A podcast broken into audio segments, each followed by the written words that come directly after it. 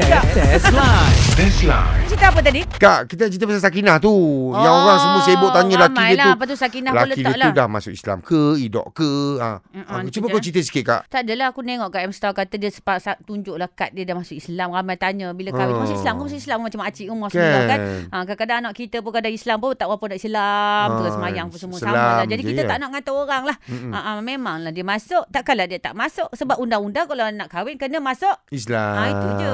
Apa hal? Jadi kata nanti dia suruh lah. Sekinah buat video sikit membaca Al-Fatihah walaupun merangkak. Ah, Katanya. yelah kan. Kadang semua nak tunjuk kehebatan masing-masing. Yelah. Nak tunjuk kat orang. Sebab tapi kadang-kadang kalau orang bijak tak perlu ditunjuk. Yelah. Ha, kita sendirilah. Sebab kita tahu Allah saja yang tahu. Dan kita dekat mana yang tahu, tahulah. Betul tak, Bob? Betul, Ha, Suria. ha, itu je. Mm-mm. Ha, kamu nak, aku ada Tak, video aku dia kat takut. Takut bukan apa. Naiknya tiba-tiba tangan kat kepala.